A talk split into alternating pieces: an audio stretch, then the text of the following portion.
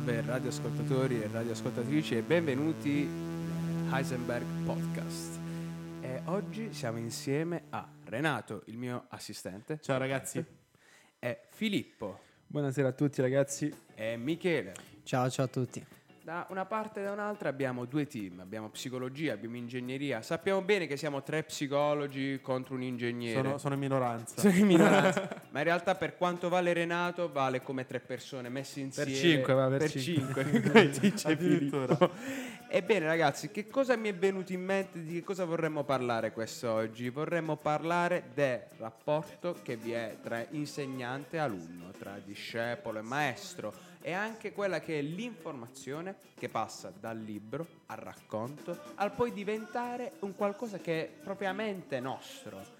Cosa ne pensate ragazzi? Come vorreste aprire quest'oggi questa dialogata? Vedo Filippo pronto?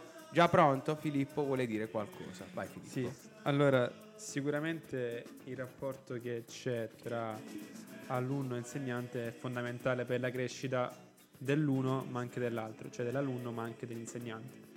Perché ogni volta che eh, qualcuno trasmette qualcosa a qualcun altro, eh, la risposta che quel qualcun altro dà comunque costruisce.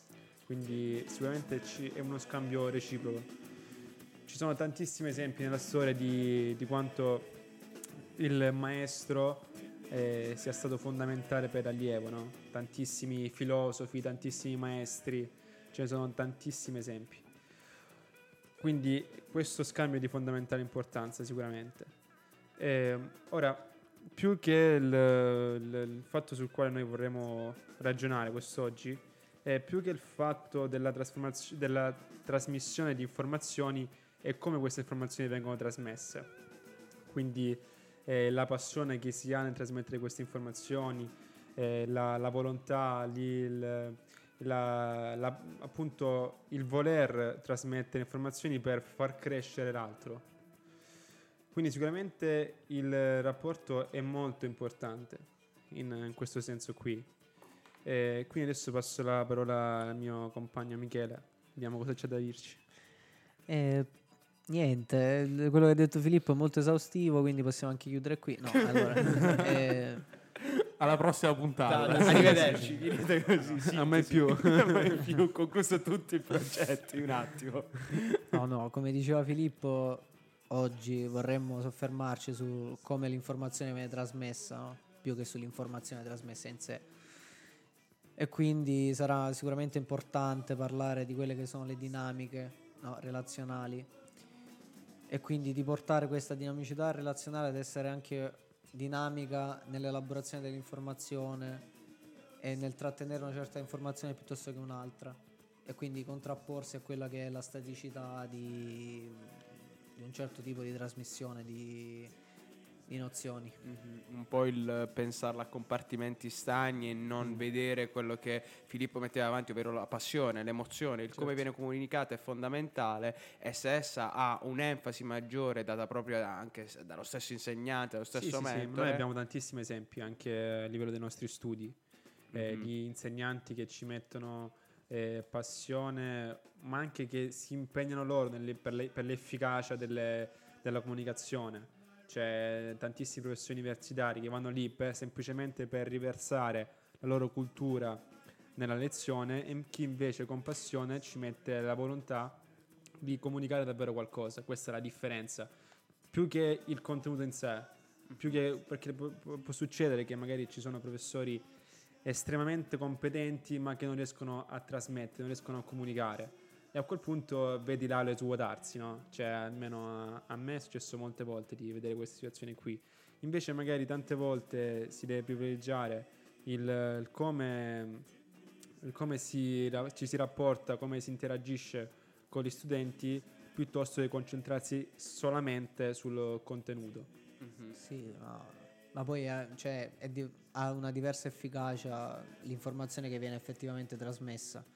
Eh, già di solito siamo per caratteristiche individuali portati a trattenere e rilasciare informazioni diverse da individuo a individuo, cioè, ovvero trattenere quelle che per noi sono più salienti e tralasciare quelle che per noi non hanno un significato affettivo emozionale molto rilevante.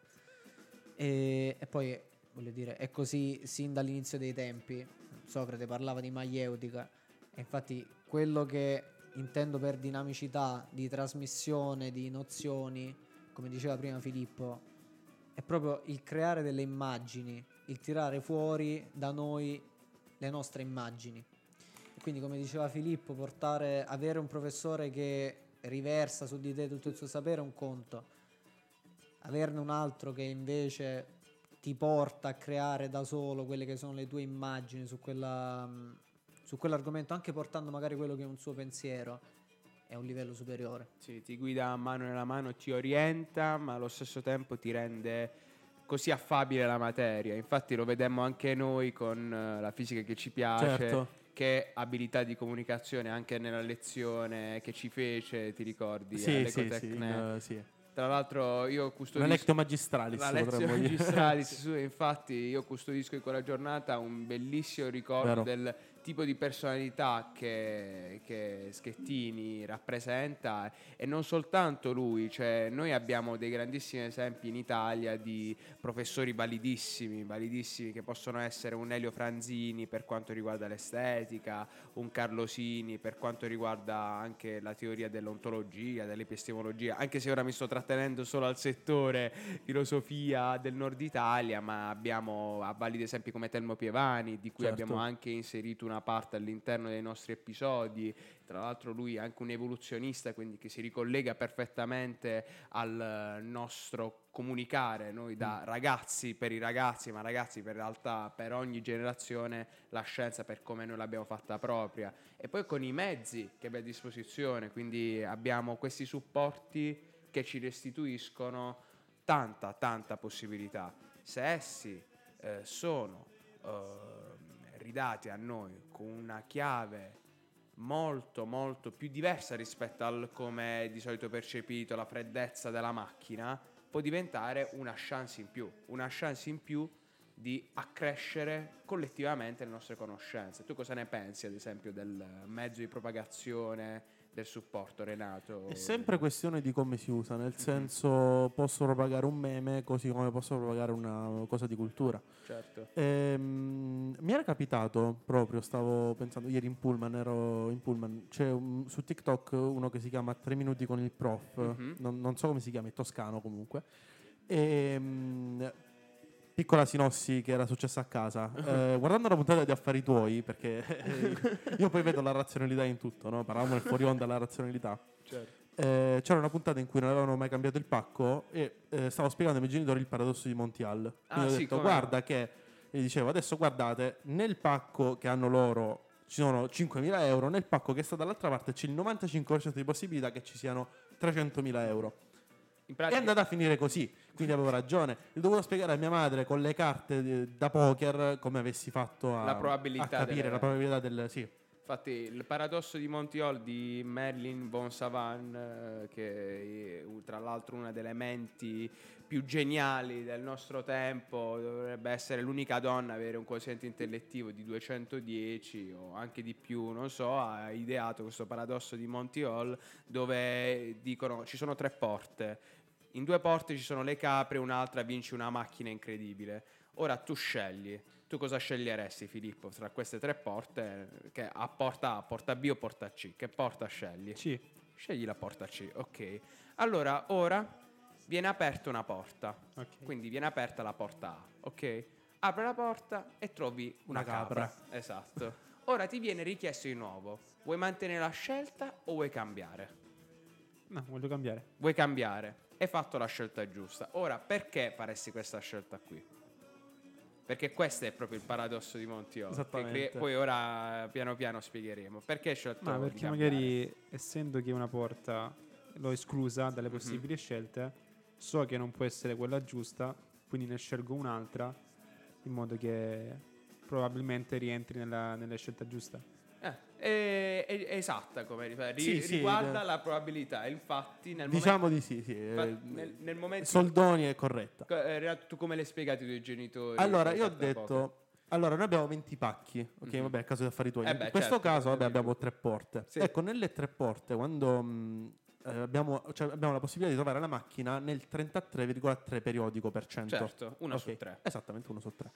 Quando, mh, tenendo conto il fatto che il conduttore sa dove si trova la macchina, Mhm. ehm, quindi quando apre la, la porta c'è un cambio di variabile. Quindi il 33%, come l'eredità praticamente, Sì, sì, no, sì. il 33% passa alla porta non, non scelta. Perché? Perché io ho scelto una porta, in questo caso un pacco no, di affari tuoi, con una percentuale molto bassa. Quindi nel caso delle porte 33,3%, nel caso dei pacchi il 5%, perché 100 su 20 fa 5. Quindi col 5%. Quindi quello che spiegavo ai miei genitori è, guarda che se tu hai il 5% di possibilità contro il 95%, praticamente è, è niente quel 5%. Sì, per sì, cui sì, sì, uno scarto bassissimo. Esattamente, esattamente. Poi va bene, nel caso dei cambi, poi le variabili cambiano, mm, Il- sono altri calcoli, diciamo. Poi Però, La cosa bella è che il paradosso sorge nel fatto che uno non si spiegherebbe del perché una volta che tu cambi scelta diminuisce la probabilità. Invece succede che tu togli una porta e a- cambiando tu ti ritrovi quella percentuale più, capi? Hai un 66,7% Sì. e quindi Chiaro, riduci chiaro. Il margine di probabilità. Ovviamente è un paradosso, infatti, paradoxa va contro l'opinione po- chiediamo popolare. scusa ovviamente agli amici matematici perché diranno no, è due terzi. Due- due- vabbè, no, eh, noi l'abbiamo detto con unità. No, calda. no, ti spiego perché se tu eh, dici, ad esempio, pi greco uguale a 3,14, Sì. ti, ti vengono dietro, no? E P. non, non esiste 3, 1, 4, 1, 5, no, ti È vengono giu- è dietro. Però eh, noi spiegheremo a questi matematici, ragazzi, abbiamo necessità di arrotondare almeno un minimo. No, Comunque. ma, ma mo ho capito perché ho la fila dietro casa che gente che mi vuole menare. Cioè, e per perché la- dico 3,14. Vedi, quello è per l'arrotondamento che non deve essere Esattamente, fatto. Ehm, beh, ad esempio, questo è un qualcosa che tu hai comunicato ai tuoi genitori. Hai Sì. insegna- Questo è Con bello. le carte da, da pochi. Ma Questo sono è, tutti è, è bello, metodi. è bello, sì, sono belli è bello il passaggio di testimone. Quindi il fatto che tuo padre ti abbia insegnato una certa passione, vedendo anche lui che si interessa magari di tecnologia, e ora invece è come sei tu a ringiovanire i tuoi genitori perché anche con la tua esistenza, cioè i figli ringiovaniscono i certo genitori senso sì. con le proprie passioni, con eh, i propri interessi. Guarda, si dice anche, eh, c'è una canzone che dice che nella canzone appunto l'autore della canzone che è Mobrici, questa canzone si chiama Figli del futuro, eh, appunto dice ma eh, adesso non ricordo precisamente la frase, dico il concetto perché adesso non ricordo il, la- il testo preciso. Comunque dice ma eh, cosa li facciamo i figli a fare in queste situazioni drammatiche? Quindi la paura che io facendo un figlio possa mettere in situazioni rischiose. Infatti dice ti farò rivivere tutti quegli errori, tutte quelle difficoltà, no? Quindi visto che da- partendo dal presupposto che la vita è anche sofferenza, ti faccio anche soffrire e se soffri è anche colpa mia. E questo è un po' il concetto che lui vuole trasmettere, però la vita è anche cose belle, anche felicità, quindi con la sofferenza si porta avanti la felicità. Quindi la, la la fine del testo, la- la- lo- l'obiettivo del- di questa canzone è appunto questo, è dire c'è la sofferenza, io mettendoti al mondo ti proietto a subire una certa sofferenza, però c'è anche la parte bella della vita, che è la felicità, la serenità e tutte le cose belle che conosciamo. Sì, sì, infatti, perché vedendola solamente la sofferenza si pensa che ti sto condannando. Certo. Cioè, ne ho le responsabilità. È questo che si interroga l'autore del... Questo è l'autore che si interroga al riguardo, invece noi stiamo facendo sì che il nostro decorso genetico abbia un'eredità mentale. Eh, A me è una cosa che affascina, che prima anche ascoltavi un bellissimo podcast che raccorda la natura con il cervello, proprio la natura nel suo insieme, l'universo e il cervello insieme, e si chiedeva, noi si eh, diceva, noi ereditiamo così facilmente la coscienza. Eppure è così difficile da poter spiegare Certo. ed è straffascinante. È difficile da mettere nel- in caratteristiche delle predefinite, però è facile acquisirla, anzi è quasi naturale.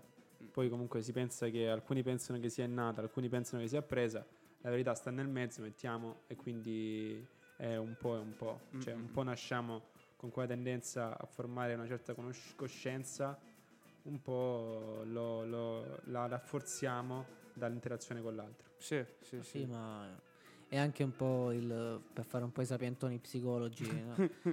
No, sempre la solita storia freudiana di mettere al mondo figli per comunque continuare a vivere questa eredità genetica, lasciare se mm. stessi nel mondo, contro invece il mettere al mondo un ragazzo o una ragazza che fanno esperienza di te e quindi apprendono una parte di te, ma che sono liberi anche di fare esperienza e di Certo. diventare altro e creare, creare nuovi mondi. Sì, infatti, perché dapprima uno penserebbe lo faccio per egoismo protratto.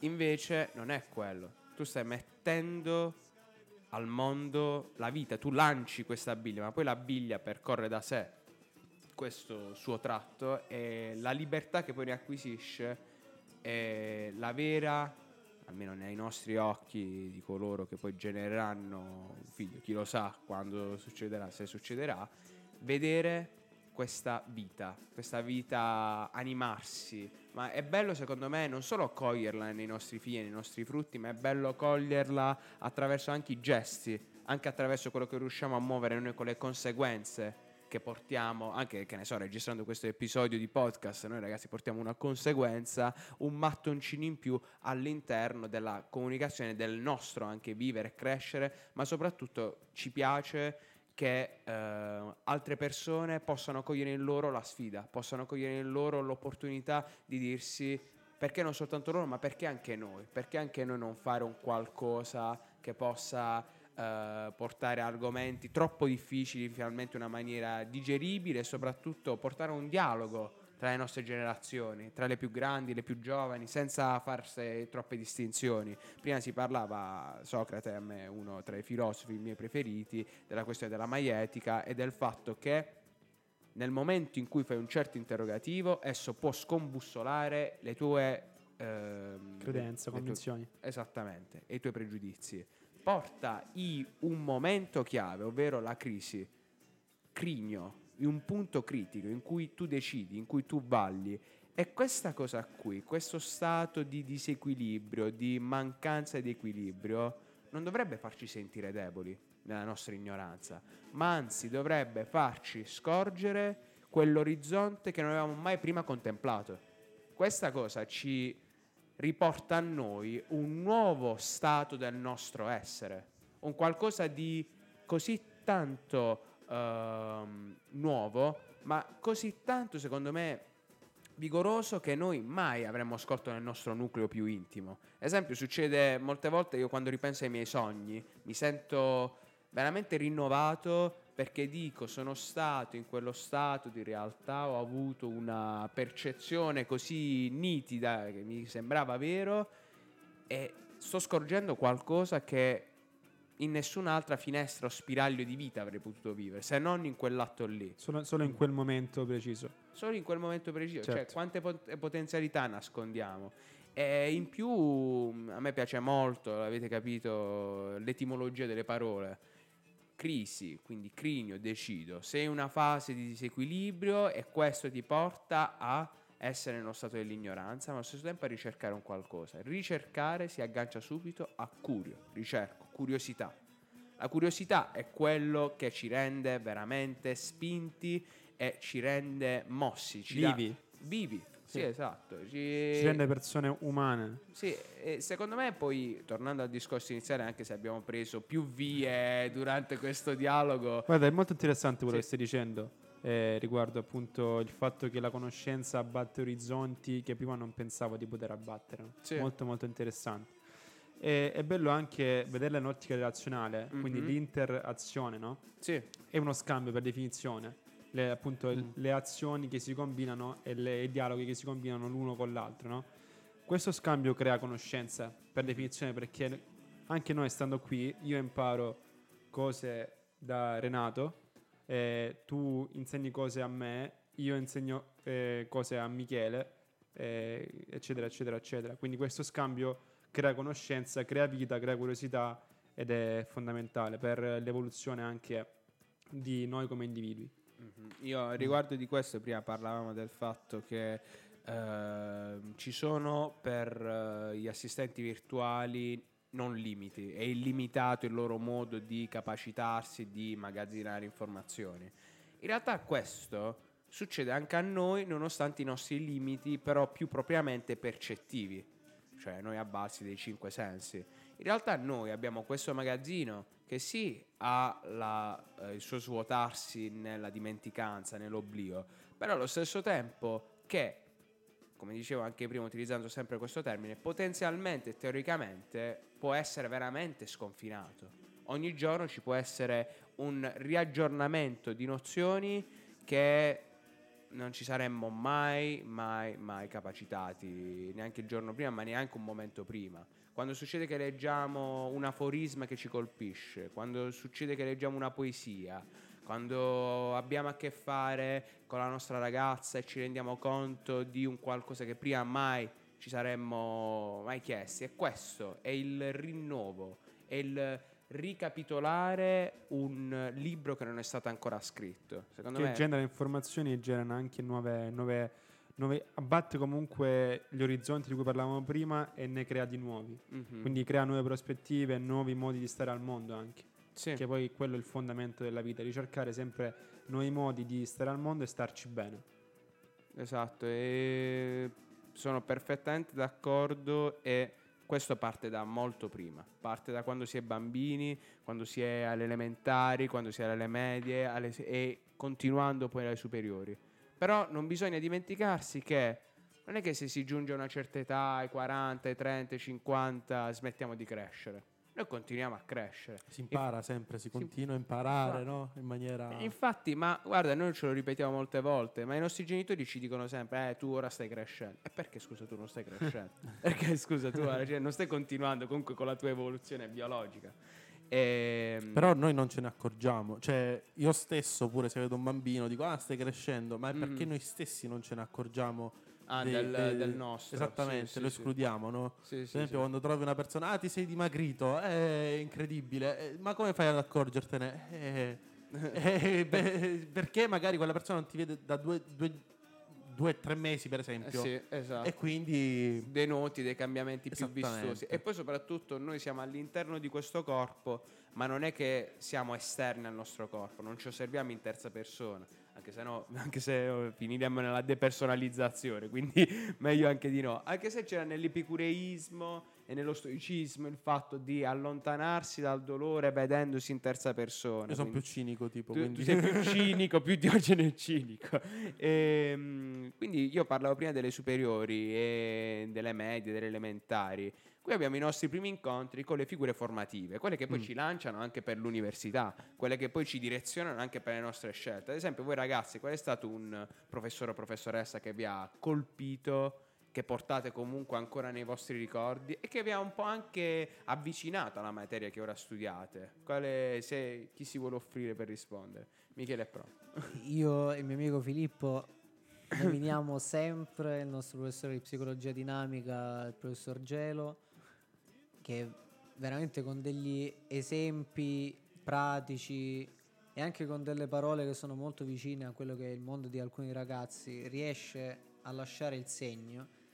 D'altra parte, insegnare significa lasciare un segno dentro, insegnare. E quindi ci ha colpito il suo insegnamento e ha portato l'attenzione più volte su quella che è l'interazione e sulla nostra natura appunto dinamica, il fatto di non essere mai uguali all'istante prima, soprattutto in relazione a quella che è un'altra figura, quindi io mi relaziono a te Federico, mi relaziono a te Filippo in, eh, in un modo che non mi rende mai uguale a quello che ero prima e riusciva, ed è riuscito a mm, veramente lasciare il segno. Così sono- hanno fatto anche altri professori, poi ci sono stati altri che invece ci hanno lasciato poco e niente, ma non, non in università, in generale, eh, ma è normale che sia così. E sei d'accordo o c'hai Guarda, sì, altre sul figure? professore Gelo penso che sarai d'accordo anche tu. Anche io, sì, sì, assolutamente, assolutamente. Quindi diciamo che, guarda, proprio il fatto che ci sia una certa oggettività su, su determinate persone, forse fa capire che effettivamente hanno lasciato un segno globale. Cioè, scusa, globale addirittura, nel senso globale nel- nell'ambito degli studenti che trattano, cioè degli Certo. studenti che- cui- con cui vengono a contatto. Sì, sì, sì. E quindi proprio il fatto che siano d'accordo più persone su questa cosa, magari effettivamente ha un modo giusto di comunicare, di, con l'altro, di relazionarsi con lo studente, eccetera. A livello di scuole superiori e a livello di scuole medie, mi dispiace dirlo, ma non ho avuto eh, grandi esempi su quel punto di vista, però non escludo il fatto che magari sia stato anch'io a non riceverli, chissà. Mm. Tante volte dobbiamo, possiamo- dobbiamo anche porci due domande in più e dire, Mm, mm, ma magari loro hanno provato a comunicarmi qualcosa in più, io non l'ho, non l'ho appreso nel modo giusto. No, questa è la bellezza di avere maestri diversi, no? È la bellezza di avere esempi diversi da seguire. Ognuno ha una certa caratura e la, ne trova, diciamo così, sviluppo in una data figura piuttosto che in un'altra, normale.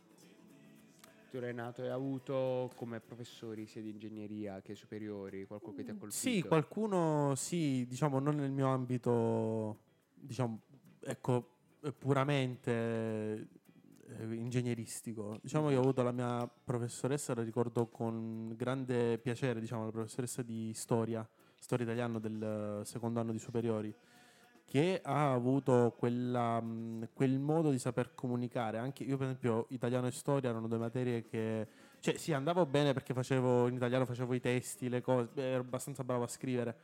Ehm, però, diciamo, mi ha spronato ancora di più, possiamo dire. Cioè, io sono arrivato a un punto in cui io dicevo all'inizio dell'anno, ma la storia non mi piace, e poi eh, sono alla fine dell'anno, ah, che bella la storia, no?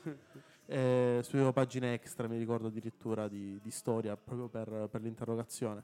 Però ecco, ci sono poi co- cose che ti rimangono impresse. Ehm, io diciamo sono una di quelle persone che ha bisogno di capire il motivo per cui si studia una certa cosa, perché si studia la storia. Ecco, poi mano a mano l'ho capita col tempo, anche vedendo eh, i vari scenari no, che si susseguono eh, anche internazionalmente, no, come in questi periodi. Quindi capisci che la storia serve proprio a ricordare che ci sono delle cose che vanno fatte, che vanno ripetute e cose che assolutamente non vanno, non vanno fatte. Mhm. Anche sì, in italiano, per esempio, non c'è come dire, era proprio lo sprone no, di informarmi e fare dei test argomentativi ancora migliori. Infatti, io una volta presi addirittura 9 in un tema in, in italiano.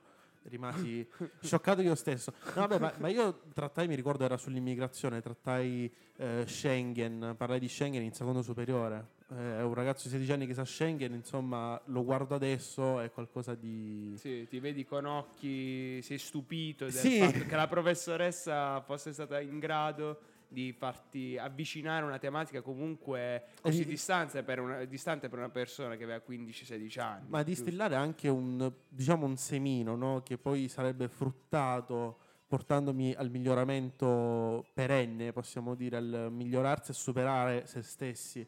Eh, sì, alla fine secondo me mh, purtroppo sono poche le figure, diciamo, che Mm. hanno questo- questa peculiarità di comunicazione molto eh, eh, avvincente, no? molto avvolgente dal punto di vista appunto didattico. Però purtroppo sono mosche bianche, ma eh, si spera ecco, trovarne di più eh, a livello lavorativo. pochi ma validi, Eh, pochi sì, ma buoni. sì. Però io dico è bene saperli riconoscere, cioè anche se sono, come dicevi tu, mosche bianche, sono da ricordare e come dicevi tu, ad esempio, la storia te l'ha passata come un qualcosa che ti porta avanti i luoghi della memoria. Questa è una memoria, non deve essere rifatto e come parliamo di noi di luoghi della memoria attraverso la storia, abbiamo invece noi che siamo menti che diventano poi più stanze della memoria. E questa è secondo me una cosa rivitalizzante. Io attraverso sia Omar Gelo che per me è stato un professore incredibile, veramente affabile, alla mano e soprattutto veramente veloce, rapido nella risposta, sempre puntuale, poi raccontando anche di sue esperienze personali, quindi è il sapersi mettere in discussione ma allo stesso tempo raccontare di sé. Non dimenticarsi del fatto che non è solamente il libro, ma ci sono state delle mie esperienze personali che mi hanno toccato e ragazzi io oggi vi racconterò durante la lezione. Così è il suo metodo. Importante anche suscitare negli studenti, in chi ti ascolta, il- la criticità di quello che stai dicendo. Mhm. Cioè, anche del suo pensiero critico, della sua interpretazione, è una cosa fondamentale. Perché poi ehm, le informazioni sono magari quelle, però io che sono Filippo e ho vissuto una certa esperienza, un certo passato, le interpreto in quel modo, mi chiede di interpretare un altro, Federico e Renato in un altro ancora. E quello è la cosa fondamentale che deve fare uno, un, un professore, anche invogliarti a metterci dentro la tua criticità, la tua soggettività. Volevo farvi una domanda. Sentiamo Filippo. Invece come maestri di vita, come insegnanti di vita, chi ricordate con più, con più piacere? Allora, io di, di sicuro mi devo ricordare, non posso dimenticare il mio professore, questo diciamo insegnante ma anche insegnante di liceo di filosofia, purtroppo anima pia, eh, non c'è più, però allo stesso tempo io porto con me il ricordo, il ricordo delle sue parole, dei suoi insegnamenti, io quando ne parlo sono sempre contento perché è stato un qualcuno che ha saputo veramente, anche tra- attraverso l'aneddoto, anche attraverso la vicinanza con gli studenti, anche con un'estrema praticità, illuminarci. E questa cosa ci ha restituito ad alcuni di noi anche eh, un, um, una passione in nascere per un qualcosa, ad esempio a me l'interesse per la mente, per la coscienza, per eh, il porsi dei dubbi, per l'interrogare a sufficienza, di sicuro lui è stato uno dei miei mentori, eh, anche se non voglio dimenticare invece al di fuori del, degli istituti i nostri mentori invece familiari. Ad esempio, io ho avuto come mentore sia mia madre che mio padre, perché tutte e due mi hanno saputo insegnare, come dicevamo prima, diversamente attraverso le loro esperienze qualcosa della vita. Mia madre attraverso il eh, modo di capire certe determinate materie, come poteva essere la storia dell'arte, poteva essere la letteratura, poteva essere veramente quel che sia di qualsiasi materia. Io ricordo che eh, lei era veramente appassionata della lingua francese, io tuttora, nonostante l'abbia studiata solo tre anni e solamente alle medie, la potrei riprendere tranquillamente, perché c'era della trasmissione di passione in corso. Con mio padre invece, stando insieme a lui a contatto del, del mondo dell'arte, ho avuto sempre la cosa di voler ricercare più visioni del mondo e rivederle soprattutto e Bellissimo questo, riaggiornarle. questo è bellissimo. Sì, Questo è molto bellissimo. eh, I genitori sono secondo me i nostri primi mentori, ancora prima che noi arriviamo a capire che lo siano, ancora prima che noi arriviamo a dire forse lo sono, forse non lo sono. Lo sono, sono anche coloro che ci eh, raccontano i loro costumi, che diventano anche i nostri. Nelle loro azioni rivedi le tue azioni.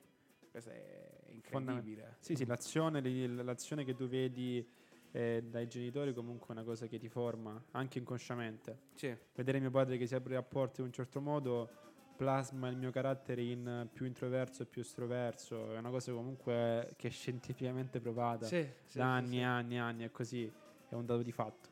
Mm, mm, mm, Infatti, secondo me sono ehm, figure che sanciscono in noi anche le nostre modalità di pensiero, anche se noi sappiamo perfettamente che esse sono pressoché sempre rivisitabili, le nostre, Certo. i Sì, nostri sì, strumenti bisogna prendere in considerazione e poi eh, avere una, sua- una propria opinione personale. Cioè è Mhm. importante partire da quella perché si parte da lì, tutti partiamo dalla- dal pensiero dei nostri genitori e poi comunque creare un pensiero nostro, formare una soggettività nostra. Sì, sì, ma è anche un principio dinamico in cui noi diventiamo quello che ci rappresentiamo di noi stessi, che è strettamente legato a quello che ci è stato insegnato e come l'abbiamo imparato. Sì, sì, sì, sì. Quindi è chiaro che a figure di attaccamento così importanti noi diamo una certa rilevanza, però poi riusciamo anche molte volte, spesso a, a cambiare quelle che sono modalità di pensiero facendo esperienza di altre figure, perché poi alla fine la nostra natura è relazionale.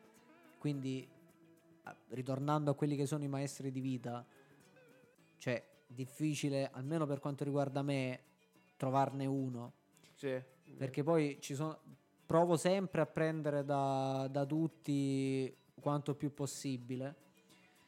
Ovviamente all'interno di un, di un recinto che è più personale perché prima comunque parlavo di cambiamento che non siamo mai uguali al momento prima che non è un negare il fatto di ricercare una coerenza interna e di avere dei punti cardine su cui si basa la nostra personalità o quello che facciamo. Sì, la nostra integrità e i nostri ancoraggi comunque permangono, certo. In, eh, me interessa moltissimo una notazione che faceva un professore che ebbi tempo fa del noi ogni vent'anni non siamo più il corpo che eravamo, dal punto di vista proprio Biologico. cellulare, proprio come scambio di tessuti. Noi vent'anni fa avevamo un corpo completamente diverso, tra vent'anni ancora ne avremo uno ancora completamente diverso, con un intero scambio di ogni tessuto. Questa cosa è incredibile. Certo. Eppure noi ci avvertiamo come gli stessi. Fisicamente un altro corpo, ma ci avvertiamo come gli stessi. Veramente... Guarda, la cosa che si dice molto, eh, adesso tornando un po' al discorso di prima, è che il maestro è ovunque. Questa frase secondo me è potentissima, perché Vero. significa che dire, quest- dire questo significa che ogni persona che incontriamo nella nostra vita può trasmetterci qualcosa per farci crescere, per farci apprendere nuova conoscenza, per farci vedere la realtà in modo diverso, migliore o peggiore, più funzionale o meno funzionale che sia.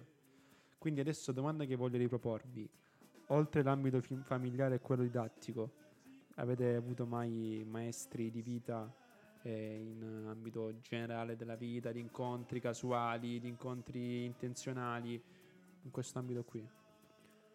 Allora, a me vengono in mente amici in particolare. Amici quindi- anche, sì, sì. Sì, sì, quindi ad esempio mi- i migliori amici, quelli con cui sei cresciuto, ti sei formato. Sì, io ho qualche figura in particolare, soprattutto tra migliori amici, tra coloro che hanno saputo dosare il loro pensiero e mi hanno mostrato anche la via più semplice per poter intraprendere la vita. Molte volte noi ci interroghiamo a tal punto che siamo un po' come l'asino di Buridano, che fra due covoni di fieno non ne scegliamo manco uno e moriamo. Certo. Invece alle volte la scelta più semplice è semplicemente mangiarne uno tra i due covoni e basta. Eh, Invece tu Renato, maestri di vita al di fuori dell'ambito È la stessa, infatti stavo pensando alla stessa risposta che vi ho dato prima, no? il fatto che siamo circondati effettivamente da, da maestri. Infatti pensavo sia i migliori amici che i peggiori nemici sono, sono maestri. È vero, il migliore amico magari riesce a indorarti la pillola se hai un comportamento sbagliato, il peggiore nemico te, te lo fa presente in maniera molto eh, irruenta, però effettivamente ti monta la bile e a un certo punto poi passa. Effettivamente sì, sono lezioni che ti, che ti rimangono, magari ti fanno anche rivalutare te stesso, no? Eh, magari sì, pos- avrei potuto fare qualcosa di meglio, mm, quest'altra persona ha fatto bene, però poi, eh, come dire, sì, avrei potuto fare di meglio a volte, mi dicono, però effettivamente rivaluti te stesso, rivaluti, rivaluti anche le tue, come dire, i tuoi strumenti e dici ok, meglio di così non avrei potuto fare. Effettivamente il confronto tra tutte le persone che trovi eh, per strada o, o che siano amici, conoscenti, eh, con ogni grado di conoscenza, secondo me è, è utile e formativo. Ecco. Sì, ti, dà la- ti dà l'accesso al perdono, al perdono di te stesso. A un certo punto tu Mm. dici, sai che cosa? Sono umano. Sono, sono umano, sono umano, sono... Effettivamente il peggior giudice di noi stessi siamo proprio noi stessi, Mm, no? Alle volte. Eh, sì, le figure poi più importanti nel, nel migli- nel migliore amico o anche in una relazione. Molte volte ci sono state delle relazioni che nonostante magari le chiusure, ora parleremo delle ex ma ci staremo giusto un secondo, hanno rappresentato per noi un vero e proprio conoscerci attraverso Certo. l'interrelazione. E vi è capitato mai, per esempio, di, di riconoscere anche un, un buon esempio di vita, un buon maestro, banalmente nel passante? C'è Mm. una persona che vedi tipo per un... da- anche da fuori, vedi da fuori e tu dici ma che bella persona, oppure ci scambi una frase e vedi magari una persona serena, fiera di se stessa, Mm. sicura, e tu dici che bella persona vorrei essere come lui. Eh, molte volte mi succede molto spesso alle volte con i senza tetto. Ok. Con i senza tetto, chiacchierando con loro e mettendomi in qualche maniera, nonostante le differenze nei loro panni, scorgo una saggezza interiore che custodiscono, perché comunque loro sono tutte le persone che vedono ogni giorno in mezzo alla strada, che è una saggezza popolare, una saggezza cittadina che nessun altro può veramente vivere come la vivono loro e a me dispiace soprattutto per la condizione eh, in cui versano, però la gentilezza E la bontalità, nonostante la condizione di altissimo disagio che vivono, è veramente funge da insegnante. Ma infatti, ma penso che bisogna fare sempre attenzione a quelli che sono i contrasti. Che per esempio a me hanno insegnato molto persone che vivono la loro fragilità in una maniera molto forte. E poi in realtà quella fragilità non è altro che una manifestazione estrema di quella che è la loro voglia di vivere. E quindi farei sempre attenzione a quello che è i contrasti. E, e poi comunque volevo dire a proposito di prima, Federico stava scherzando, non parleremo di ex, parlo, parlo soprattutto alle mie perché sennò vengono e mi danno. Lì con un'altra Insieme fila a di persone. 314 sì. Piuttosto Federico parla delle sue in francese così nessuno capisce e stiamo tranquilli. No, non ne parleremo, ragazzi. Rimaniamo sull'insegnante per piacere. Eh, que- Vous parlez français, Federico? No, no, no, No, che brutto francese. Non taglia, ti taglia. preoccupare. No, non ti preoccupare. E comunque mi sa che siamo arrivati al momento tale in cui facciamo sentire una canzone, Sì, dai, secondo una me. canzoncina. Allora, ragazzi, è uscito di recente il nuovo album di Brianino in collaborazione con eh, Fred Again, questi due eh, produttori musicali di altissimo livello, soprattutto Brianino, eh, parliamo Sì. di cultura degli anni 60, 70 e 80, e Fred Again che invece si è fatto sentire ultimamente per i suoi ultimi lavori e poi è una delle icone del momento della musica eh, dance elettronica eh, hanno collaborato insieme e hanno tirato fuori un album incredibile uscito da pochissimo venerdì e, e oggi abbiamo deciso di scegliere un brano iconico che riprende anche un po' quello che stiamo facendo attraverso la nostra attività ovvero Radio di Fred Again e Brianino pronto per essere sentito. A voi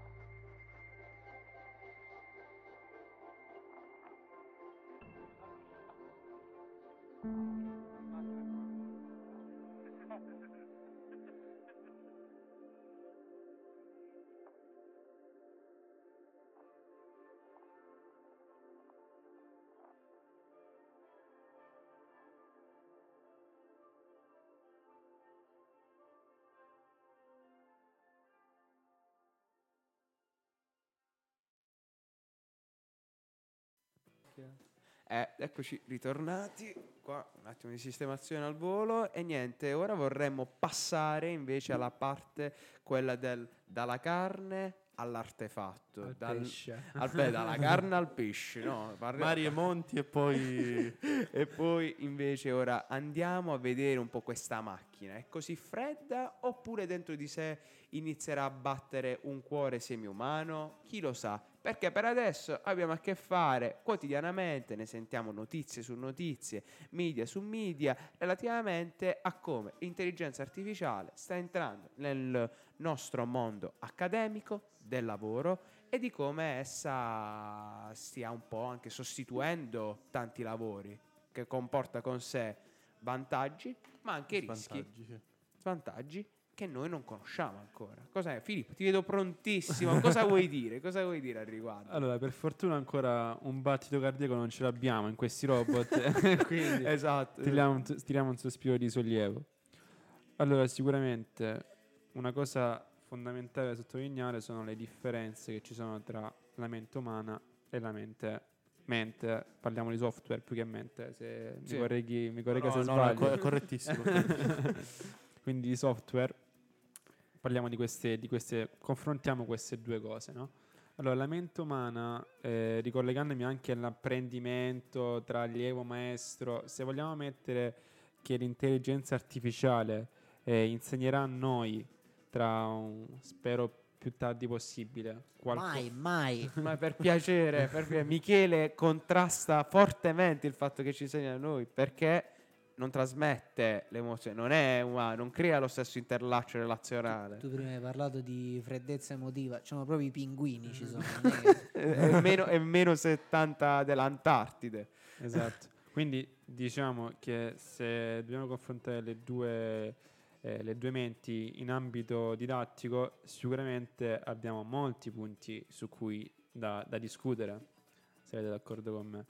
Il primo è sicuramente la differenza che c'è tra una- un un software e una mente umana, differenze strutturali, differenze di abilità cognitive, di processi cognitivi, quindi qualcosa che, ha, che non ha gli stessi processi miei può davvero insegnarmi qualcosa a me che ho processi completamente differenti. Per farvi un esempio, il maestro umano insegna all'allievo umano stessi processi, stesso modo di scambiarsi informazioni, stesso modo di immagazzinare queste informazioni. Proprio su questo è un altro punto cruciale. Immagazzinare informazioni che ci vengono fornite dall'intelligenza artificiale. Perché? Perché se con l'intelligenza artificiale cioè, perché se l'intelligenza artificiale ha un magazzino pressoché illimitato, che non va incontro a dimenticanze, che non va incontro a oblio, a rimosso, la mente umana invece questo processo ce l'ha, o meglio, ce l'ha almeno in apparenza, nel senso appunto che magari noi anche inconsciamente una certa informazione ci forma e ci muove nel mondo, ma noi non ne siamo conoscenti. Però quando noi andiamo a recuperare un'informazione, sicuramente difficilmente andrò a recuperare un'informazione di, non so, di 15 anni fa, di quando Mm. magari ero molto piccolo, oppure comunque un'informazione che non ci ho dato tantissima importanza. Quindi un, un- un- oggetto quale l'intelligenza artificiale, perché si parla sempre di oggetto, non di soggetto, che eh, comunque insegna a me qualcosa con modalità differenti a livello di capacità anche di immagazzinare, è difficile che possa insegnarmi a me nel modo in- ad insegnarmi qualcosa in modo che io possa immagazzinare quelle informazioni necessarie all'apprendimento di, di una, noci- di una notizia, di una conoscenza. Mm, Me vengono in mente un po' di eh, motori di ricerca che sono stati Google, Chrome, eh, Microsoft, Bing, eh, tutti questi motori di ricerca sono stati per noi un supporto integrativo, un supporto non umano che Mm. comunque ci ha custodito un bagaglio teorico che è stato fruttuoso, però che allo stesso tempo non ha rappresentato quello che anche Michele secondo me critica, il fatto di essere a contatto con un qualcuno, noi l'abbiamo visto anche nel periodo del Covid, il Certo. fatto della Questo, lontananza. questo è un Sì. altro punto fondamentale poi di per sé, fatto da- perché eh, come diciamo anche prima, l'abbiamo detto all'inizio in apertura, Mhm. il professore che co- riversa su di me la sua conoscenza infinita magari, la sua conoscenza eh, completissima, può, eh, parago- può essere paragonato a un professore che con passione, con volontà, con emozione ti comunica le informazioni che realmente lui vuole che tu apprenda. Mhm. Quindi questo punto è anche l'intenzionalità, la volontà, la passione. Sì, sì, sì, sono, sono punti che scarseggiano per eh, c'è una ovvietà. direzione. C'è una Scarse- scarseggiano per ovvietà nel, nel computer, ma che nell'insegnante umano, nel maestro umano, sono perfettamente in linea con quanto è importante nell'insegnamento, nel- nella didattica. Re- Renato, cosa volevi dire? È la Scusami, stessa cosa-. No, no, ci mancherebbe. È la stessa cosa comunque anche con i libri, no? Per esempio, eh, anche e soprattutto nel mio campo, no? quando si ha a che fare con teoremi, formule, magari il libro eh, sì, ti dà un supporto, però eh, magari ci sono dei passaggi che non vengono ben spiegati. Allora ci vuole sempre il supporto di una persona che ti dica: Ok, guarda, questo passaggio viene fatto in questo modo, viene utilizzato questo teorema, viene utilizzato questa, questa formula. Ehm, E, così appunto il, ehm, mi pare si chiama scaffolding questa tecnica, no? le, Mm. le zone di memoria prossimale. no? Quindi una persona che aiuta, fa lo scaffold no? del- dell'allievo e quindi riesce appunto a comunicare. A Esattamente, crea impalcatura. un'impalcatura mentale tale da poter poi costruire l'informazione che viene passata. Effettivamente secondo me c'entra molto anche diciamo, l'intelligenza emotiva, il, il come una persona si pone all'alunno, se per esempio in maniera gioiosa, serena, oppure se in maniera cupa. Secondo me in maniera molto più gioiosa si riescono a trasmettere molte più informazioni Sì, da questo certo. punto di Sì, vista. il canale è decisamente più Ma facilitato. lì la cosa fondamentale è che appunto qu- quando tu non, attraverso il libro non capisci un teorema e, e l'insegnante te lo spiega è perché riesce a spiegartelo perché avete comunque logiche comuni di base Sì. che permettono questo scambio Mm, reciproco. mm, mm, mm, Quindi mm. c'è qualcosa di base che entrambi sperimentate, che entrambi avete e quindi secondo quelle logiche di base vi muovete e la spiegazione è più chiara. una omogeneità di linguaggio organico Certo. che ci poi dà anche un, un subito, un facile riconoscimento, una questione Mm. di raddoppiarsi con la persona. Cioè anche di- prima ne parlavamo con Michele, anche i trucchi. Mhm. Cioè, per esempio, quando io devo fare un po' da piccoli, ci insegnavano, eh, vedi questo numero in questo modo, così puoi sommarlo, sai, le Eh, moltiplicazioni, sì, le sì, sì. divisioni, Sì. intendo quello. Le Cioè, varie comunque, tecniche, quelle cose un, oggetti, un sì. computer non te le dirà mai, perché comunque sono logiche pres- prettamente umane Mhm. che difficilmente un computer può eh, valutare come logiche. Sì. È, un troppo, è un troppo stabile che non si allaccia invece con eh, la nostra costante presenza di dinamicità e, e poi soprattutto ehm, non lo so, cioè ora con il- l'assistente virtuale noi vediamo delle risposte che sono simili al come ti avrebbe risposto una persona. Mm. Però noi sappiamo che dall'altra parte c'è un software e non un carne in eh, un, pe- scusatemi, un corpo in carne ed ossa che ha vissuto una vita, che ha vissuto delle esperienze, che ha un suo modo di viverle, che ha c'è proprio una sua storia personale, che l'intelligenza artificiale non ha, è un programma. Carità, con un magazzino sconfinato. Cosa dicevi tu prima? A 15 anni, la nozione che hai imparato 15 anni prima, al computer, boh, è arrivata velocemente, è un magazzino perfetto. Invece per noi, proprio perché noi abbiamo delle salienze percettive emotive differenti, arriva. Sì, esatto, c'è una questione anche, c'è anche un grafico dell'oblio di una certa nozione di come diventa nostra che ci salvaguarda. Il Certo. fatto di dimenticarci è utile, è una cosa che noi, la facoltà di dimenticare, qualcosa che noi sottovalutiamo. Quanto è importante poter anche dimenticare un qualcosa? Proprio perché obbedisce al eh, nostro far girare meglio il nostro sistema organico, il nostro sistema mentale. Perché magari ci sono delle emozioni troppo, eh, troppo dure che se non fossero invece levigate dal dimenticare, in noi si presenterebbero con una entità tale che sarebbe veramente ingestibile e quindi sovraccaricante. Tutto quanto funziona così, anche fisiologicamente funzioniamo così. E, Sì. e volevo dire, ma mettiamo anche il caso che una macchina riesca no, a trasmetterci con un certo tono una certa nozione. Mhm. Ma quello che dico io è, ma vuoi mettere con una nozione invece data da una persona sulla cui voce tu riesci accogliere quelle emozioni che lei prova nel raccontartela e che tu riesci poi a trasformare. Non immagazzini, tu trasformi. Mhm. Ed è per questo che poi ci appassioniamo ad una cosa piuttosto che ad un'altra. Riusciamo a portare nel nostro mondo e a dare uno sviluppo poi futuro. A porre una domanda all'intelligenza artificiale e ottenere una risposta da essa significa, per lo più, immagazzinare delle informazioni e tenerle, trattenerle. Farlo con un'altra persona significa formare, dare una forma, una struttura a quella che è un'immagine o un qualsiasi altra cosa che ti venga in mente parlando di quella cosa lì, perché quella persona lì te la sta trasmettendo con un'emozione, con un'emozione, con un'emozionalità che vive e che ha vissuto nello sperimentare quella cosa lì. Mhm. Distinguere da informazione a informatica, perché l'informazione noi entriamo nella forma, entriamo nelle vicissitudini che hanno reso quella persona consapevole di una certa nozione. Invece l'informatica, i linguaggi dell'informatica hanno qualcosa con noi, qualcosa in comune.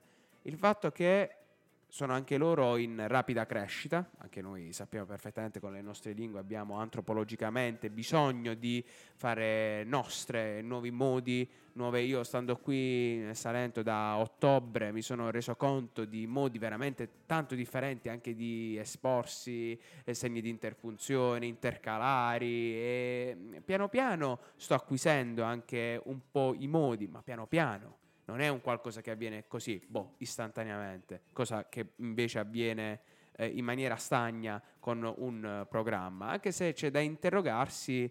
eh, vedevo un bellissimo, mm, bellissimo incontro fatto a Casa della Cultura da mm, due, eh, tra due personaggi quali Ruggero Diodato e un artista veramente importante dove si parlava ora con l'intelligenza artificiale abbiamo delle poesie fatte in intelligenza artificiale, Mm. abbiamo dei testi fatti in intelligenza artificiale, abbiamo delle opere d'arte che mescolano più elementi.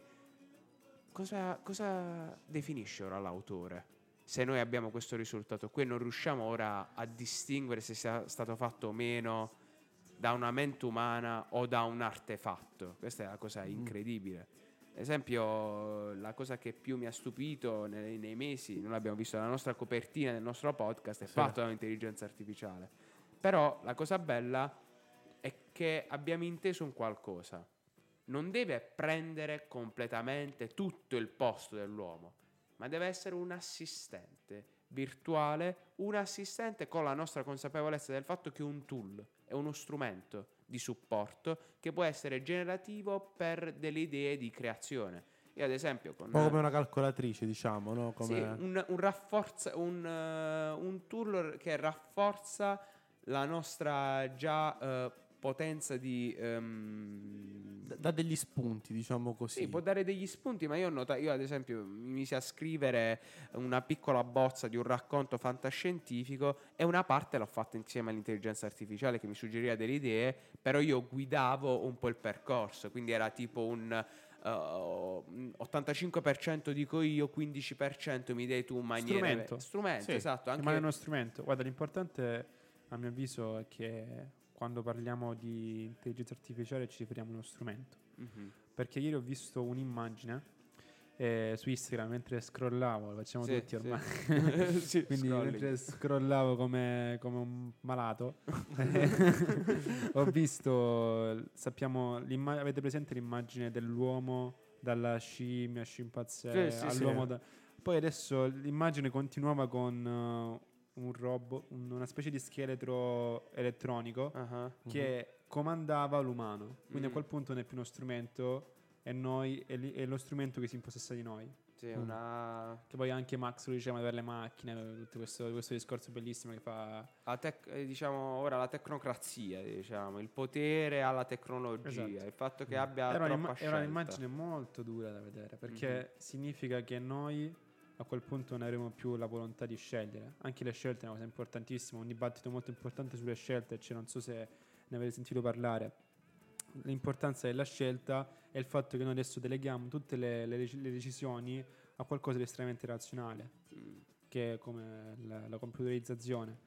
Togliendo l'atto decisionale prettamente umano, prettamente emozionale, prettamente emotivo. Esatto, ragione e emozione devono andare a braccetto Certo. per trarre, trarre una scelta. Soprattutto quando si parla di scelte. Mm-mm. Fondamentalmente sì. immaginate ad esempio lasciare tutta questa scelta dell'intelligenza artificiale per quanto riguarda un caso, che ne so, giudiziario, un caso in tribunale. Tu in un caso in tribunale devi andare a vedere nelle specificità del caso, perché magari bisogna adattarsi Bisogna a- interrogarsi, bisogna adattare in continuazione, anche al perché, contesto. ma Perché... anche perché anche la Costituzione italiana, quante volte si è modificata? Mhm. Se, se tu invece in un'intelligenza artificiale non ci aggiungi contenuto, non si modifica.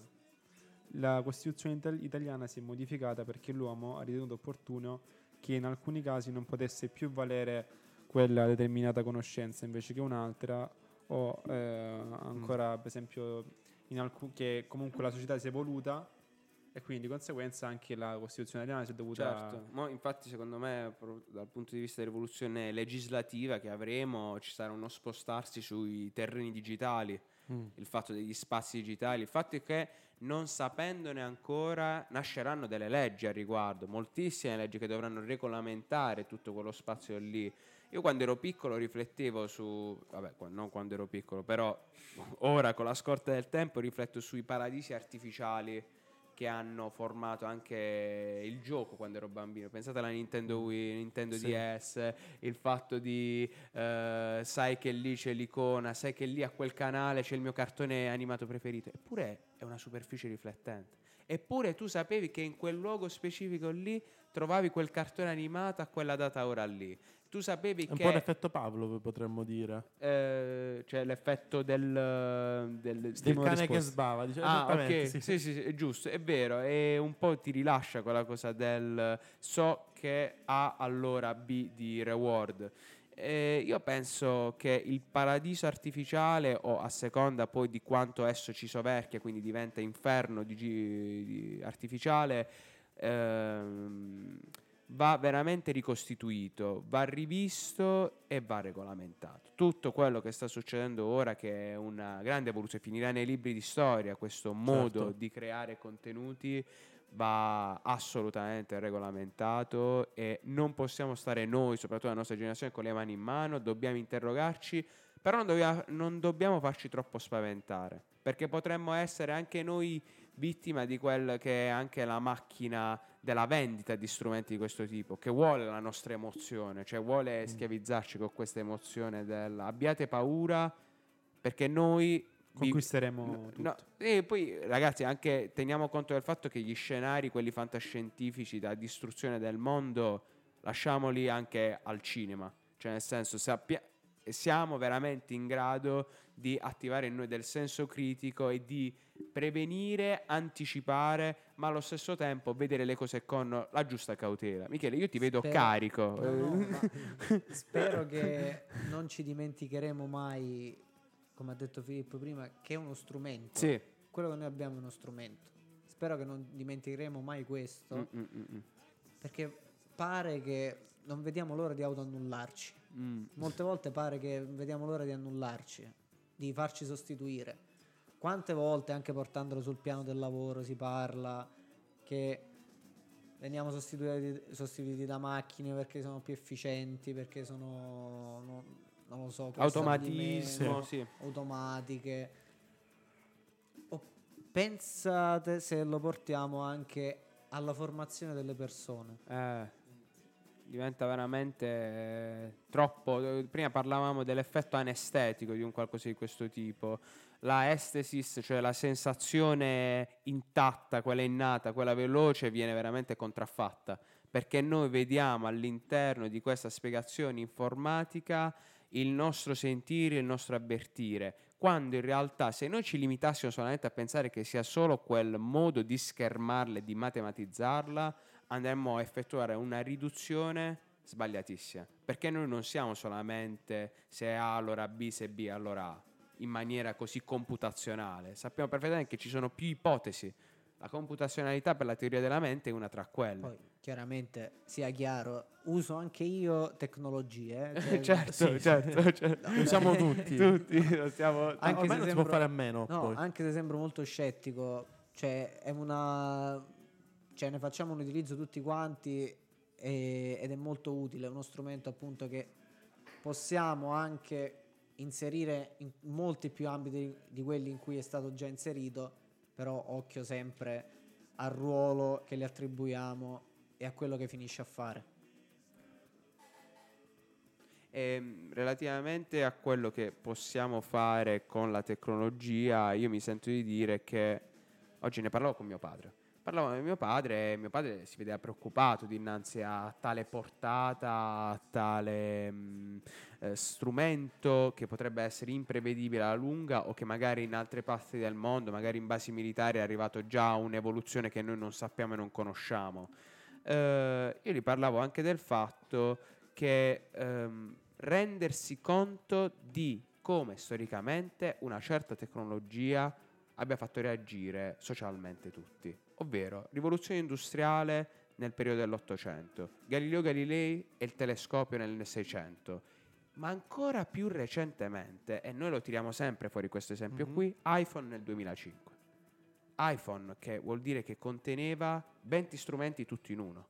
E Un noi coltellino svizzero digitale, potremmo dire. Esatto, perfetta definizione. e tra l'altro a me viene in mente che questo potrebbe essere uno di quegli strumenti che, dato che ha una portata così grande come l'è stato un telefono tempor sono, possa avere la medesima carica e portare in noi le medesime titubanze, in cui eh, essere Mm. preoccupati dinanzi a questo, ma solo perché non abbiamo dinanzi a noi le leggi che lo regolano. E se voi ci pensate, eh, il treno a vapore è stato inventato prima della formulazione della legge della termodinamica. Questo è molto interessante, il fatto che una legge matematica sorge dopo tutto quel caos iniziale di una portata... Però tieni conto che le mele cadevano anche prima di, di Newton. Sì, Cioè, sì, sì, certo. Questo per dire che a volte la, la pragmaticità, no? E ehm, magari io non so spiegare perché una mela cade, no? Sì. Però poi arriva Newton e dice: Ah, guarda, è una forza che attira verso il centro della Terra.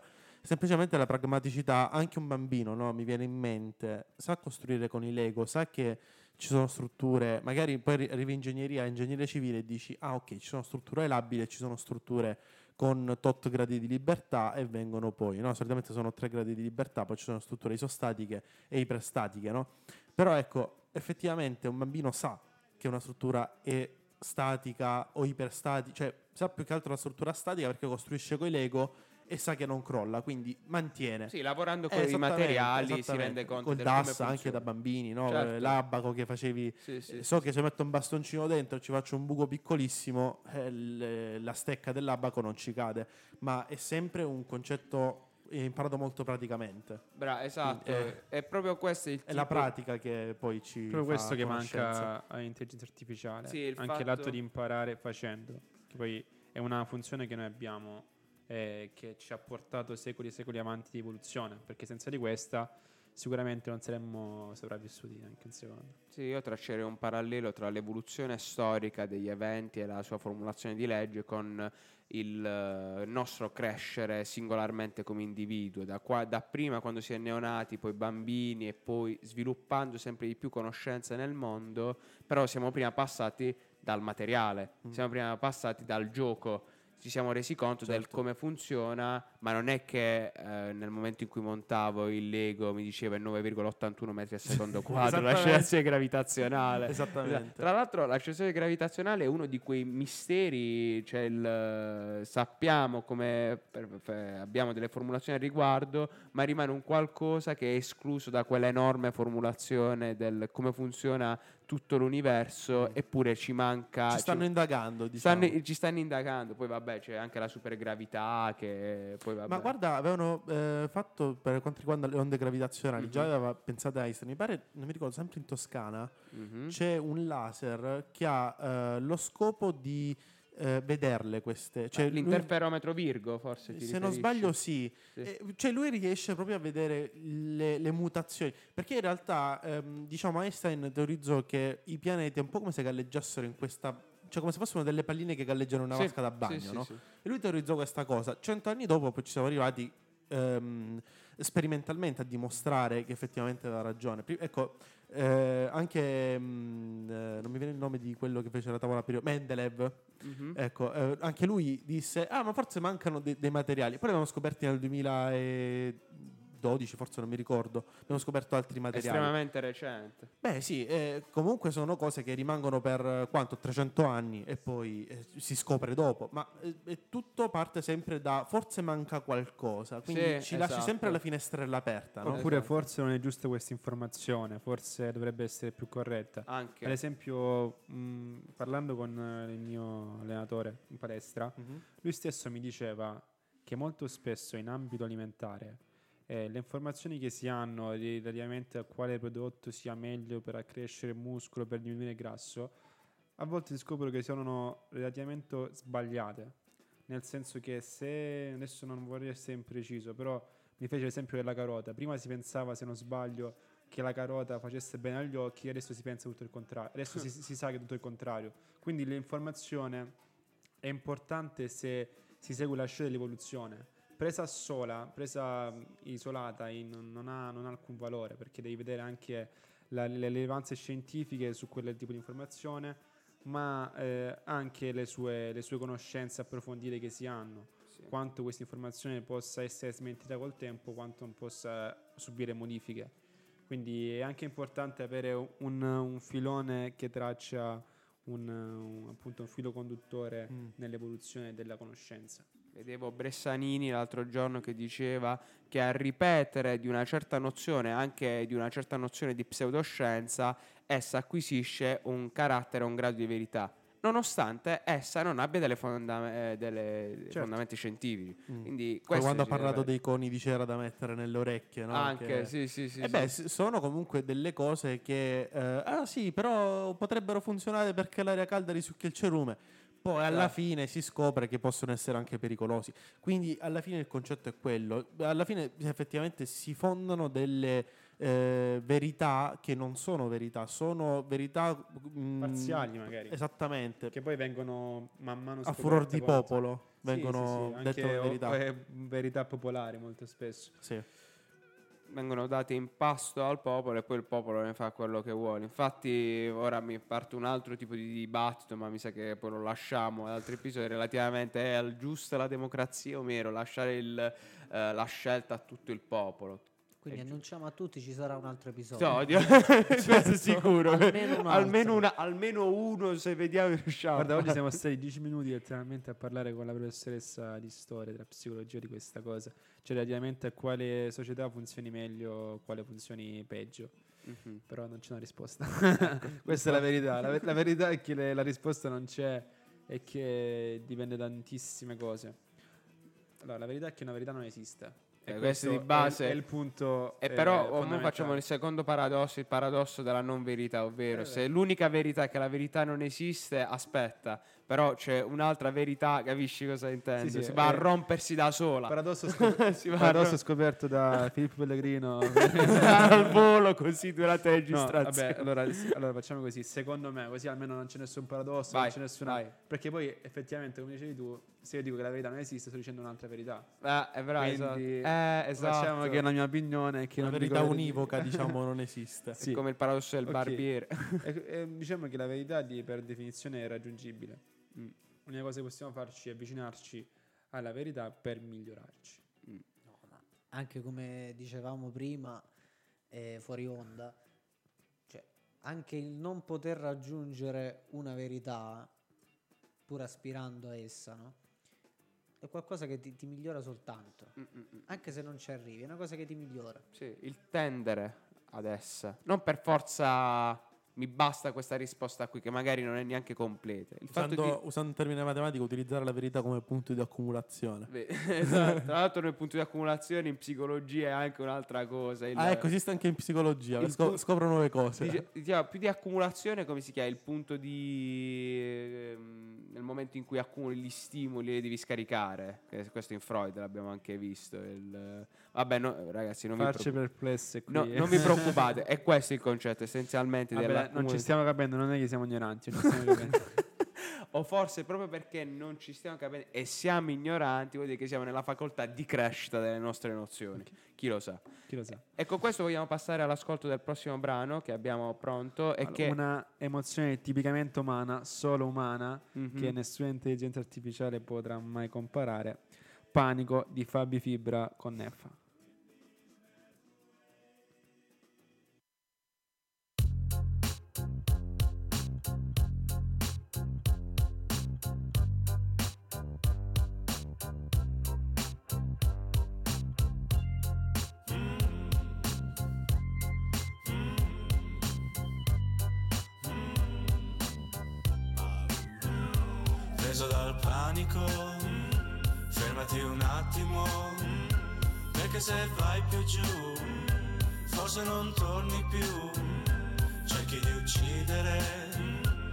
Quello che hai dentro te, ma fare come fai, poi te ne pentirai. Ah, entra nella mia testa, mare in tempesta, facce finte di cartapesta, carne fresca, l'amo e l'esca, l'orrido, un uomo che ti insegue in un corridoio, pagine sfoglio. Ricordi come foto nel portafoglio, il vento che ti sbatte contro uno scoglio, nemici che ti stringono intorno al collo, cantano in coro, in giro senti le urla, il mercato è costipato, non esce nulla, intorno trasformazioni, i soldi diventano debiti, i sogni incubi, gli amici diventano acrobati che saltano via, è un altro giorno di ordinaria follia, nella testa mia, a un passo dalla pazzia, dentro casa, parole a caso, mancano pezzi in questo puzzle. Preso dal panico, Non piangere, fermati un attimo, posso farcela, perché se vai più giù, più giù, forse non torni più. non torni più, Cerchi di uccidere nemici, quello che hai dentro te, non lo dici, ma fare come fai, come fai? poi te ne pentirai. te ne pentirai. Vorrei dimenticarvi tutti. Amnesia, rimango sveglio con la luce accesa. Non c'è l'evento se non c'è l'attesa. Il timore di non essere all'altezza. La voce che si spezza. Meglio di molti, peggio di altri si scherza. Lei che ti ama e dopo un po' ti disprezza. Come una macchina che in curva non sterza. E tu dentro, senza cintura di sicurezza. Come la distanza. Salta una parte, problemi di stampa. C'è un filo logico e la gente ci inciampa. Lo stesso sogno ripetuto 150 notti di fila. Gente che sfila mascherata. Sotto la maschera, la faccia disperata. E ragazze sul letto che mentre dormo prendono un coltello in mano. Mi sveglio, taglio sul petto e corro. Preso dal panico, Non piangere, fermati un attimo, posso farcela. perché se vai più giù, Più giù, forse non torni più. se non torni più. Cerchi di uccidere Nemici, quello che hai dentro te, non lo dici, ma fare come come fai, fai? poi te ne pentirai. te ne pentirai. Ah, questo mondo è esoterico. Demoni chiedono il solito.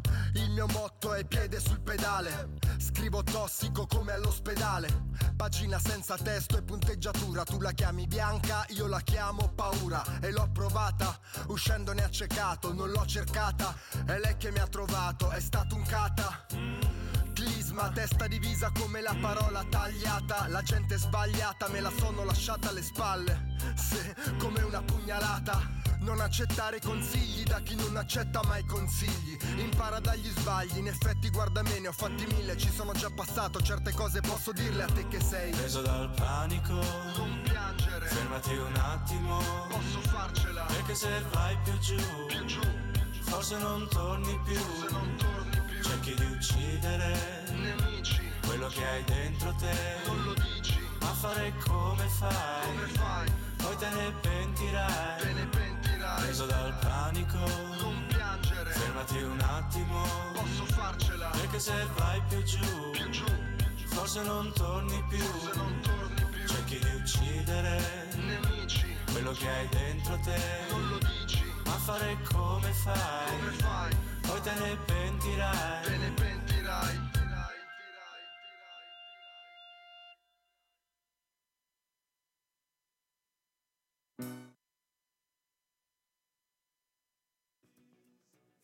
Abbiamo sentito questo magnifico pezzo di Fabri Fibra che ovviamente ha subito risvegliato in noi il ricantarla rapidissimamente, anche perché tutti siamo a conoscenza della portata di Fabri Fibra all'interno del mondo dell'hip hop ed è una vera e propria icona. Spero abbiate riconosciuto tutti quanti Filippo che ogni tanto ha messo la sua voce su Fabri Fibra. E non diciamo le altre cose sono No, successe le, altre cose, no, no, le altre cose non possono essere narrate in nessuna maniera tra parole bannabili e atti veramente Impuri. Osceni. osceni in luogo chiuso però Eh, e questo ragazzi è indicativo di quello che è successo. e questo, e questo è già Andiamo a suggerimento. sfogare la nostra ignoranza. Eh, abbiamo parlato prima del punto di accumulazione, no? Quando di dobbiamo sfogare. Ecco, esattamente. Noi abbiamo accumulato durante l'onda, diciamo, la, la nostra voglia di fare cose non, non fattibili in, Esatto. in, in onda. In fuori onda abbiamo dato sfogo, ecco, Esattamente. alla Pa- nostra. parliamo, ovvia- parliamo ovviamente di eh,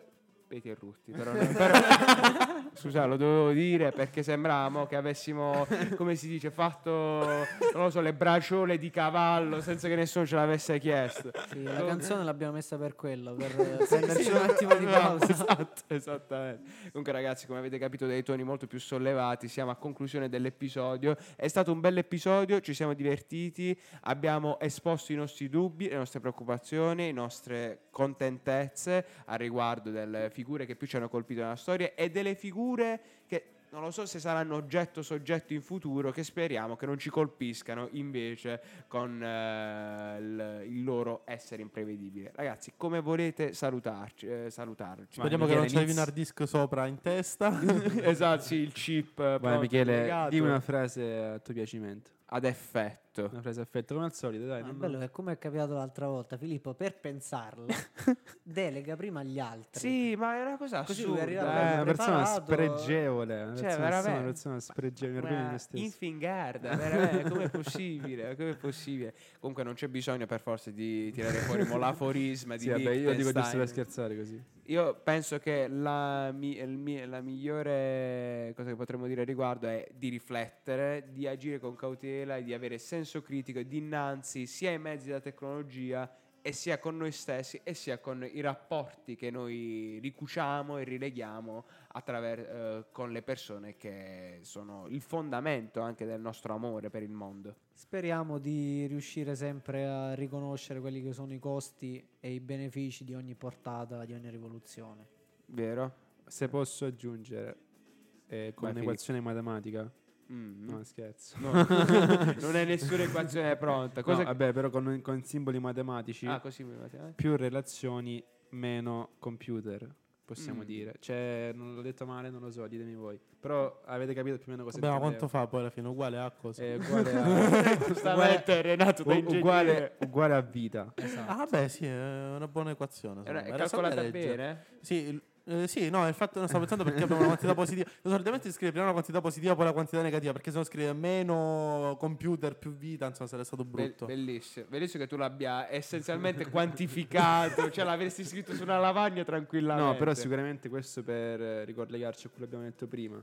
Molto spesso l'ambito relazionale eh, deve essere implementato, no? Mm. Anche in questo caso non può essere sostitutivo di una presenza umana. Quindi di conseguenza questo è il fulcro della- del mio pensiero. Non possiamo relegare tutte le funzioni umane al- all'intelligenza artificiale, può sostituirle, poss- ma, ma alcune possiamo sostituirle, eh, ci può essere d'aiuto, deve essere utilizzato come strumento e di conseguenza le funzioni umane lasciamole agli umani e le funzioni che possiamo delegare, deleghiamole volentieri, usiamoli come possiamo usarlo per il beneficio del- della nostra esistenza, che è già tanto difficile, quindi ce la facilitiamo in qualche modo, è buono. Diciamo sì, esatto, un utilizzo dello strumento, però Consapevole. imma- consapevole, esatto. Renato, conclusivamente, cosa vogliamo aggiungere all'episodio di oggi, anche come saluto? Beh, sì, secondo me abbiamo trattato abbastanza dei temi abbastanza soddisfacenti, potremmo dire, da questo punto di vista. no? Il- l'apprendere, ecco, anche l'intelligenza artificiale potrebbe essere un ausilio, ma non un sostituto. Potremmo utilizzarla per ampliare i nostri orizzonti, come potremmo fare in, in una biblioteca, per esempio. Però la figura umana deve essere sempre eh, la prima, diciamo, da, da preferire. Concludiamo con Michele. Michele. Quindi poi alla fine... Eh, sente- alla fine sei l'ultimo che doveva farci. Ti abbiamo dato il tempo per riflettere, però, Michele, dai. Sono passati un Io minuto. pensavo di essermene uscito. Giuro, pensavo di essermene uscito. Se vuoi, se vuoi concludo io perché ce n'avevo una pronta per apprendere. Vai. No, sentiamo la tua. La mia è apprendere piuttosto che provare apprensione. Ok. Non l'ho capito, no scherzo, l'ho capito. Ragazzi, e questo è stato una... Vabbè, quindi Michele non dici niente alla fine. Cioè, Ma scusa, avete già detto tutto voi. Cioè, un- Mi- Michele dice il silenzio vale più di mille parole. di E mille questo parole. è l'insegnamento E che questo- Michele questo ci vuole portare oggi. qui. Ragazzi, veramente, facciamo anche troppo casino noi a parlare. Lasciamo al silenzio. Stiamo zitti. Stiamo zitti, eh, lasciamo alla conclusione della puntata. Ragazzi, grazie per essere stati qui in ascolto di Heisenberg, di questo nuovo episodio di Heisenberg. Ci trovate su ogni piattaforma streaming, quindi Spotify, Audible, iTunes, Google Podcast, eh, Amazon, Amazon Music. Esattamente, questa volta però me lo sono ricordato. L'unico mio difetto durante... Ti stavo. Eh, vedevo lì che. mi stavi servendo, mi stai servendo, Sì, giustamente. ci hanno scritto dei piani alti, dobbiamo dire anche Amazon Music. sì, esatto. Vedevo tu con il Dire- dito che cercavi di dire. eh, Eh, eh, eh, eh, stavo lì lì nella titubanza.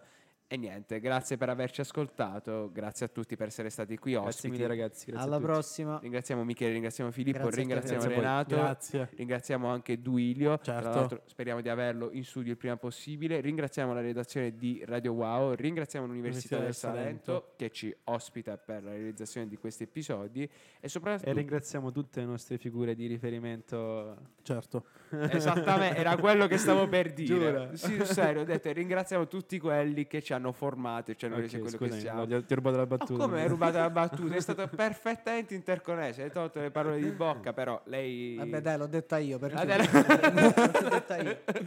L'ha detta Michele, l'ha detto Michele. Ragazzi, arrivederci. Grazie Ciao. di tutto. Alla prossima.